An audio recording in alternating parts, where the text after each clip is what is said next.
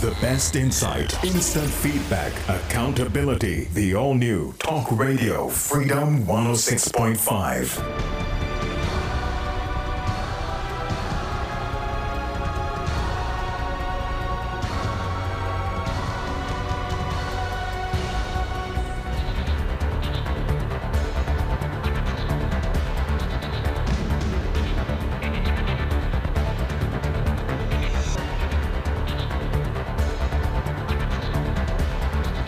Welcome back. We shift gears just a bit. We welcome back to our studios. They've been with us on numerous occasions before, and it seems as though we're going to be talking to them for quite a while. Of course, Mr. Alan Ferguson, his team with us in studio discussing things affecting the scrap iron industry. Welcome back to both of you. nice to have you with us in studio here this morning. So, what's the latest thing going on in the scrap iron business? Uh, we saw it making the news recently mm-hmm. um, some concerns about the copper trade and some other issues that have propped up. Tell us about them. Well, good morning, Satish, to you. Good morning to your listeners on Freedom 106.5 and Happy New Year. It's a pleasure to be back again. Um, the Trinidad and Tobago Scrap Iron Dealers Association, mm-hmm. if you would recall, before the end of the year, we have been asking for a meeting with the Trade Ministry and um, last Thursday, we had that meeting. Um, we had a meeting with the acting deputy permanent secretary in the Ministry of Trade and Industry and her team. And we, our team, raised several concerns that were affecting the industry and um, so, some of the things that were um, you know, on the table to just be addressed. Some of the issues, the immediate issues. Um, one of those issues uh, being the the extension, a possible extension for scrap dealers' licenses, because um, if you know, the license was extended until February 14th. However, um, and so that is something that we need to find out whether they're going to have an extension on it or if that if scrap dealers would have had to, you know, start getting things in order to get their new licenses for this year moving forward. Um, we also talked about um, the ban on the copper exports now it's going to be expiring that ban is supposed to be coming to an end at the end of february and um, so that was one of the other concerns that was discussed mm. as well as um, the issue of foreign nationals coming to trinidad to set up shop opening their own scrapyards here in Trinidad and more or less creating an issue for our local dealers and um, you know the entire industry at large. Mm-hmm. So I will have to pass it on to Mr. Ferguson to elaborate more on each of these topics. So, Mr. Ferguson, you can probably start by telling uh, the listeners what was happening um, with the licenses and some of the challenges that you all were faced and some of the things that were discussed with the Ministry of Trade. Mm-hmm. Go right ahead, Mr. Ferguson. First, I want to say good morning to Satish. Good morning to your listeners and Happy New Year because um, it's our first time here for the year. Mm-hmm. Um, I want to thank your station for having us here. Um, well, one of the things first is our license as scrapyards. What what will happen to us because the license expiring on the 14th of next month? Mm-hmm. Um, there's a lot of things that we will have to get for our license. I don't think we might make it because we have to get town and country approval, and you know, town and country approval is not something it is getting a month. It is not something that you could just walk in town and country and get. So that will also be an issue. Also, we had to get EMA. The we had to get um, EMA approval, which is also will cause a challenge for us, the CSC. Um, I could tell them that in 2019 we had take the EMA to court in reference to they was telling us that we had to get a CSC to able to get our license and the court had a, the court had ruled that scrapyards do have to get no CSC. I don't think nothing have changed. The new regulation come in place, but it didn't have it didn't certify certain things about CSC. So that that will be a challenge with us in the court because most of most of the yards will have to probably close down because they won't be able to get that CSC and and and if if we go to look at the CSE, we is just collecting and, and, and packing and, and, and, and the CSE, um, it will go a lot of challenge. And then when you look at town and country approval, there's no way we could get town and country approval for the next, um, you could say less than a month. Okay, so let's Eh? let's let's just deal with it with, with those two that you've raised because it's it's interesting. One of the one of the elements of the discussion that we have is that some of these scrap iron yards have been set up in communities where they should not be.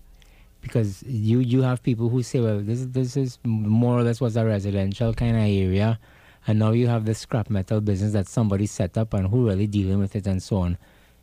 Is it a situation where the town and country approval element was implemented to address that very same thing? And and in in addressing it, have we identified a space if we're going to move them? Like let me just let's okay, real example. In St. Augustine, there are people who who who trade in scrap metal. Um, you have a vibrant business. I think it's two or three yards. How many ever of them? But they are in a community that is more or less residential. Uh, you have people living and so on. So is is it now where town and country is going to move in and say we do not give you approval because you fall outside of what this this property should be used for? How many people you think? How what percentage of the industry falls into that category where they will not get town and country approval? Well, I'm not familiar with no register yard in St. Augustine. Well, let, let's forget St. Augustine. Let's say well, general. Well, yeah. Well, all right. Let me see this, right? Um, a scrapyard.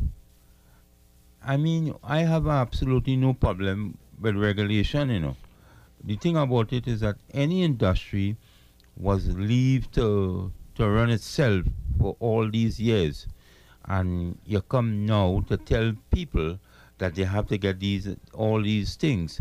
I, I we had recommended to the government in 2013 that they put us in land space that we could able to be away from certain areas and we had recommended that and i think when you're going to make changes you have to make sure because remember look But okay, Look- but how long have has this discussion been ongoing, and and is it just something that they pop up overnight to say, well, there's a list of what you need to meet in order to get your license, Yeah, or, how, or have been people been have people been told that for a while? Yeah, but you have to also understand is that people doing business for years around the place, and I mean, sometimes people w- won't be able to purchase land or get land in, in certain areas, and that is why I was trying to explain to, mm-hmm. To Trinidad and Tobago because we did it, and it is is in documents that we recommend that we have a park, a, a, a, a scrap park where, where we, you put these places, you, you, you, you, you centralize it, you put like in, in the south area, the central area, the, the, the Arima area, and, and, and these areas we put places that the scrapyards could be operating, which which is we recommended that that these when you want to sell your scrap or you want to come a scrapyard, you could come to these areas. So we recommend things as an organization. What has happened to that recommendation? Well, you know how it things is work out in Trinidad.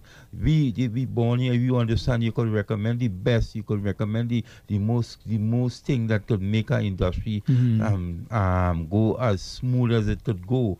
Because yeah, sometimes they don't they don't take you on. They, they just want to come with things Yeah. that they want to do. I'll tell you why I'm raising it.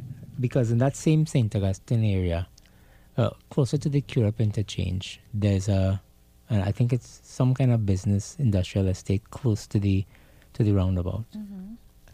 There is a, a company that operates. I'm not too sure. If, I'm not sure if they're still there. There is a company that operates a scrap metal trading, operation. And I'll tell you something. When you drive past that place, you could never tell they're dealing in scrap metal Right. because it's a warehouse and I believe it's I saw Chinese or people who look like Chinese nationals running the thing. Mm-hmm. Well, And and and it seems to me as though their operation is so organized that when you come and you offload, you offload into some kind of barrow truck or some kind of thing, and they mm-hmm. take it from there to do whatever. It is as spick as and span as you could get. And, and I mean, I, I I'm in the area a lot, so I when I saw it the first time, it was it was curious to me because it didn't look like you know, s- I Yeah. saw somebody offloading scrap metal, so that's why I got curious as to is mm-hmm. are they dealing in scrap metal mm-hmm. there? which suggests that it can be done in a particular manner, but it has been allowed to operate the way it has been, been operating, as you're saying, for such a long period of time, mm-hmm. that now there is pushback to try to streamline and organize the thing. Um, but is it a battle that you can win? Because you need to confront realities sometimes. And see- with, with, the, with, with the thrust of the government to, I don't know if it's a stamp out or clamp down or, or reduce or whatever, when you put things like town and country, then and see the scrap metal place in the back of Duki Singh Street in the back down there, Yeah. how them fellas operating, they ain't going to no warehouse. They are not going. Well, maybe I don't know. We could argue about if they could afford it or not, but the operations there. If they Satish, had to meet town country, they could die. Satish, you ever go to England? No, I- I'm not so fortunate. No, well, I just want to tell you, if you go around Gatwick Airport, you will see a lot of scrapyards right going around there. I, I challenge anybody, and that is why if they they, they lose their mind Mhm. to say because you see scrap scrap is scrap, scrap can't be toilet paper and, and oil and thing on a shelf. Scrap is scrap. And when you clean up a country, you go down in drain and ravines and, and all over when you people same Trinidadian dump the rubbish all over. And when we don't have dump that have spaces to to, to, to, to dump um, all these steel or batteries or all these things and it interfere with our water courses. And we put it in spaces that we could prepare it and ship it out of Trinidad and Tobago. We will it will look like it is scrap it's rubbish. And and when you understand all these things and we doing these all this for Trinidad and Tobago is not like um you will go in a scrapyard and see shells of pieces of cars and pieces of bed and, and thing. This is not about this kind of business. And anywhere in the world you go, you see it in, in that way. Now some people do things in ways that it is supposed to be done. And not because um, it's a scrapyard, you have to treat it in such a way that it, it could able. It have a lot of scrapyard in Trinidad and Tobago. I could tell you, well organized and clean and doing the things is right. We have a big issue with a lot of people coming to Trinidad and open up scrapyards that them is not even supposed to do that. I can't even leave Trinidad and go even small place like Guyana to open a scrapyard. I cannot leave nowhere else. In, I can leave Trinidad and go nowhere in the world and open a scrapyard. Other foreigners is coming here and open up scrapyards. Why should we bring them to buy our material in Trinidad, them now decided to open up yard. So it's a challenge. Why we agree with them in 2013 in the Ministry of Trade. And here I say the Ministry of Trade was the people who was in the center. They agreed to just purchase, buy the material from us. You know now they opening up yards. This is one of the biggest issues that we discuss. All these things is cause problem because they don't care if it's manhole cover they buying, they don't care if it's copper, um, TSTT wire, they don't care if it's petrotrin pump, petrotrin motors. They don't care about all these things because all they know when they come to Trinidad, they buy and they buy and they, when they go back to the country, we have to face it. And I am saying is that because of how the industry was shut down for more than, um, you could say more than nine months, I am saying to Trinidad and Tobago, I as the president have to do something concerning that because it is against the law for foreigners to come and open yards and treat this industry like they just don't care. Well, what do you intend to do about it? Well, one of the things that we free in Trinidad is to do is to go by the place and protest. We could protest because the Ministry of Trade, when we had the meeting with them last Thursday, they say to give them a month to But look are they at it. break, these people who are coming in, these organizations, in, in, in a free trade world, unless they're breaking some kind of law from actually You know being here, what I just tell you. are they breaking the, are they breaking laws? Mm-hmm. Yes, yes. You hear what I just tell you? There's no way you as a foreigner coming. You see, it have a difference between Mhm. um, exporting. If you buy from me, you can export it out of Trinidad. But setting up a yard, you have to have first year. You know the first thing they ask you for? A, um, a police um, certificate of character. So basically, eh, le- let me understand, and let me see if I can simplify for the for the listener. What has happened is uh, these people who coming in and setting up shop were they the people that you were selling to previously? So basically, These they've the removed. people- these are the people that are exporting, and it's an advantage for us. So- so because they they've- now will buy up. They controlling the buying price. So, so basically, they've eliminated the middleman, which is the scrap iron dealers, and they're buying directly from the people who go in and who picking it the- up all the over the place. collectors, the collectors now, and this causing a big challenge with the, with, the, with, with even the van men because they now not getting the good prices because they controlling the price. So what I am saying is that these people is operating in a way that they want to control the industry in Trinidad, and I am saying Who are these? Who are these people that we're talking about? Well, foreigners, you know, because you can say most of them is people who come from India.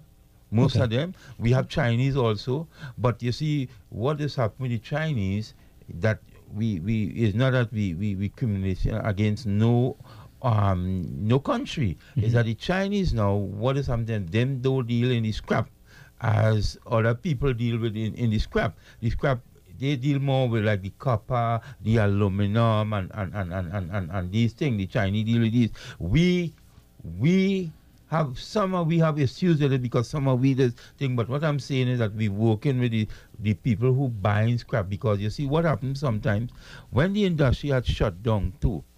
And we cause it to spring up more is that most of the yards couldn't open back up and your find is that what happened they would have went to these yard and buy buy over the place so your find is that the license that they're using also is on Trinidad's name. So the reason why we draw to the, the, the, ministry attention is to let them know that these people is not um, locals that running these yards, it's foreigners running it. And it's against the law to, to be a foreigner and you could just come in Trinidad and just run a scrapyard. It's against the law.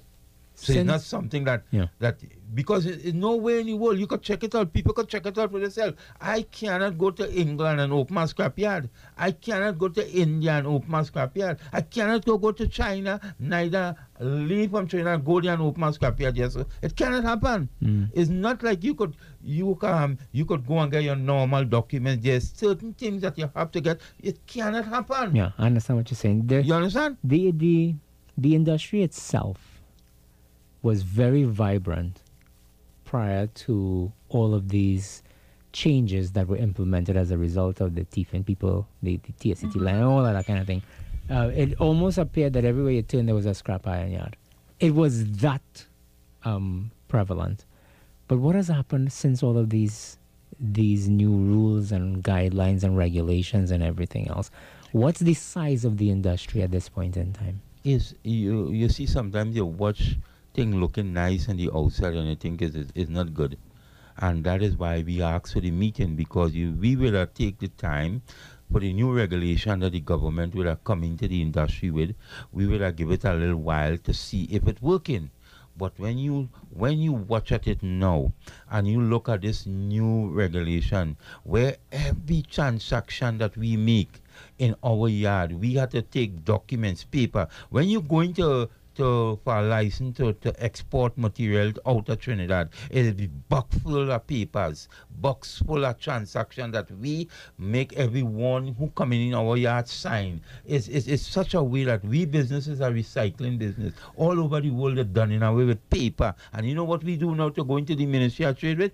Box full of paper for to get a license for a ton of, a, a, a, a thousand ton of material, two thousand tons of material. You know much transaction that is? If somebody come in your yard with, with, with 200 pound of material or steel, you have to make a transaction for that. No, I, I, I well, Mr. Ferguson, I understand all that you're saying to me. I mean, and this is well, it, we spoke about it numerous times about all that people need to do and how cumbersome it is. Yeah. But but the question that I'm trying to, or the, rather the answer that I'm trying to get from you is, how vibrant now is the scrap because of these very same things that you're talking about?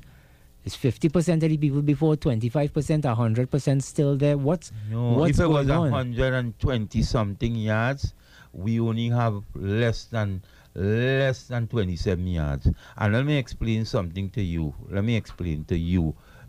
If I have a grocery and I sell this week, the whole week I sell, five days in the week I sell because Monday to Friday I got only full containers, right? I sell for this week. You know how long I, I have to wait again to sell? I have to wait more than a month again to sell. So whilst all this is happening, my workers, my, I had to, I, I cannot keep workers for five weeks without they doing nothing. So we have to wait for five weeks after we've done full for this week. We to wait five weeks and more sometime to get a license again to export again. The the system is not good. Do it you think this, work. do you think the scrap iron industry is going to survive? the way it's going, and I told them that, I say, if we continue the way we're going here, women might even last all this year. It's sad, but I am saying is that a lot have to be done to able for we to reach where we we we going. Hmm. I know that the minister have talked about the early stage. A lot of containers have when we now started, but that because we was using the old system to move out thing. But I am gonna tell you now, if we used to do 800 containers per month, if we doing 300 containers, we doing plenty now. So you could understand what is taking place in the industry. The way how the system is and the way how they do it, it need to watch over, it need to sit down, and for us and them to sit down and work out a better system to able for this industry to move forward. This is an industry that's do a lot for Trinidad and Tobago. We need to fix it. Yeah. I, I want to touch on the copper. If you, I don't know if you. We have a couple, uh, just about two minutes again. All yeah. right, all right. I had because we're not ready to deal with copper. We don't. We and have the system in place to deal with the copper. So I had to recommend for the government, the people who have copper for a whole year, pack up in their warehouse because there's plenty money. They have pack up there and they cannot sell because we don't know when the industry, the copper industry, will able to export back again. We saying let the people who have the export give them an indemnity because that is something they have they could do. Let us get an exemption for these people who have all these copper to able to export the copper out of Trinidad, and we will able to to sit down with them and wait and see when the the copper industry could open back up. But as it is now, we don't see the copper industry open back up, and we only have until the 28th uh, of this month will will be the deadline for the government because they say for a year.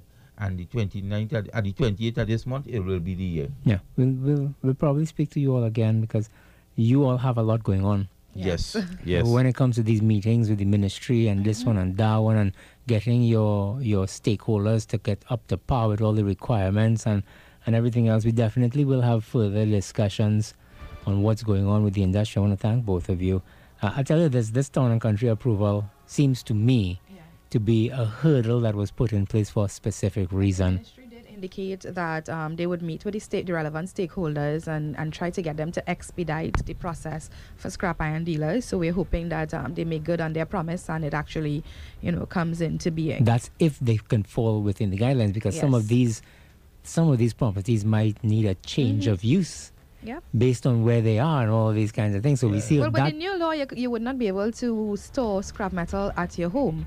So, Yeah. of course, that in itself is going to be Yeah. Half of the people. Yes. Yeah, yeah, because the new law is that you cannot store no scrap scrapyard. No scrap. scrapyard must be in no. Well, I'll, I'll tell you house. something. eh, I mean, I had I had five sheets of galvanized on the ground, and people from town, um, from the corporation come and tell me I need to put it up on a height because I rubbish in Yeah. my place. Yeah. And not too far away are people who have things scattered all about, and you're trying to figure out well what really going on. And I expect that there'll be some some convulsions. But you also know what it is like for um, enforcing laws in Trinidad. so, you do. know. Yeah, so uh, it's a work in progress. It's a discussion that will be ongoing. I want to thank both of you. This is where we drop the curtains on our show.